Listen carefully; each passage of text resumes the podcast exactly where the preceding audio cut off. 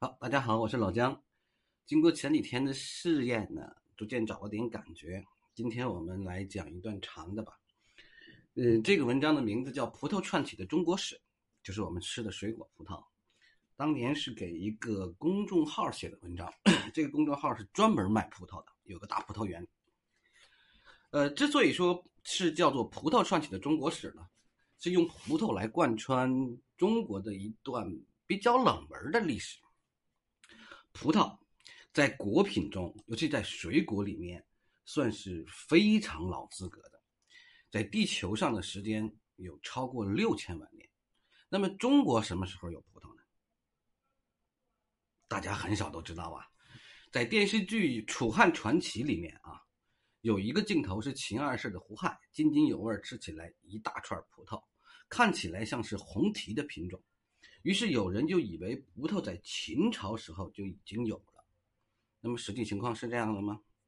我们来捋一下葡萄的历史。中国最早关于葡萄的历史，最早的关于葡萄的记载是《诗经》，但是里面说的叫野葡萄，叫六月食欲即沤，这个沤就是一种野葡萄。这个是反映出什么呢？可能殷商时代的人。就已经采集和吃各种各样的野葡萄了，但是今天我们所说我们吃的葡萄都是欧洲葡萄，是汉武帝时期才来到中国的。春秋战国的时候呢，因为地域的关系嘛，葡萄也就是欧洲的那种葡萄，当然也不是现在的葡萄，已经到达了西亚地区，也就是我们说的西域，因为匈奴和一些游牧部落的这种阻隔。他根本就没有到达过中原，他在哪个地方停留呢？在大院国，大院国现在是哪儿呢？就是跟我国新疆接壤的那个乌兹别克斯坦，那有一个叫什么盆地，我记不住了啊。你大家就记住这是乌兹别克斯坦大院国留在那里，和汉朝隔着一个匈奴。哎，说起匈奴，可以提一下这个匈奴这个国家。也挺有意思。后来我们有个奥匈帝国的，就是八国联军里还有他呢。还有来还有个匈牙利，其实都是奥匈呃，就是匈匈奴的这个后裔。汉武帝时期呢，国力比较强盛嘛，经济发达，北方这个匈奴就不太老实。建元二年，也就是公元前一百三十九年，为了消灭或者是消除或者降低降低这个匈奴对于汉朝的影响，汉武帝就派谁呢？就派我们大家都知道的张骞。出使西域，他出使西域一个目的呢是出使，纯属是使节访问、外交访问；二一个目的呢是探路；三一个目的呢是通商。他想通过张骞的出使西域呢，这个打通一条往西域的通道，同时给军队的军事运作探探路。结果呢，张骞刚出去不久，就给匈奴扣起来了，在匈奴一扣就是十年。等他找到时机逃出来，跑回汉朝的地盘的时候，他已经走了十三年。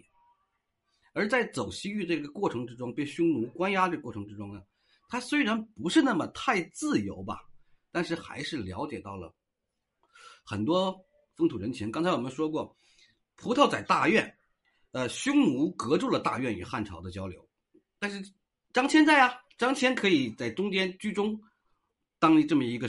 这这么一个人，毕竟他在大院待了十年嘛，他在当地了解的这个风土人情，尤其是当地的水果品种、粮食作物，就引起了他的兴趣。他就看到了这个葡萄，他觉得这个葡萄跟我们这个汉地的野葡萄不一样啊，呃，这个光鲜亮丽、滑溜溜的，尝了一口，这这这个味道也非常不错。于是呢，他风尘仆仆的回国之后，就把这个葡萄这件事情汇报给汉武帝，受到了高度的重视。这个汉朝跟西域的连接，因为张骞就更加密切了。但到底是不是张骞带回来的呢？其实不是。在张骞回来之后不久呢，大院国就政变了。政院政变，新国王上台之后，他想对汉朝示好，就把自己儿子送到汉朝去表示臣服。那个时候，常常有把自己儿子送给这个。呃，上上位之国的，就是当做质子嘛。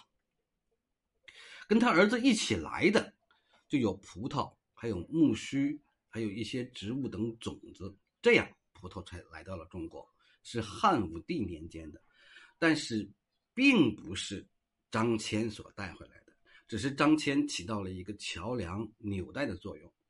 等这个王子啊，就是大越国的王子来了之后，汉武帝还蛮高兴，就命人呢在宫廷里种植了葡萄，而且还根据这个西域的酿造葡萄酒的方式，一直酿造葡萄酒。这个葡萄酒这个配方，呃，随着唐朝跟西域的连接更加紧密，呃，变得越来越品种丰富，一直是达官贵人的这种奢侈品。古书上第一次明确记载内地用西域方法酿造葡萄酒，就是唐太宗年间。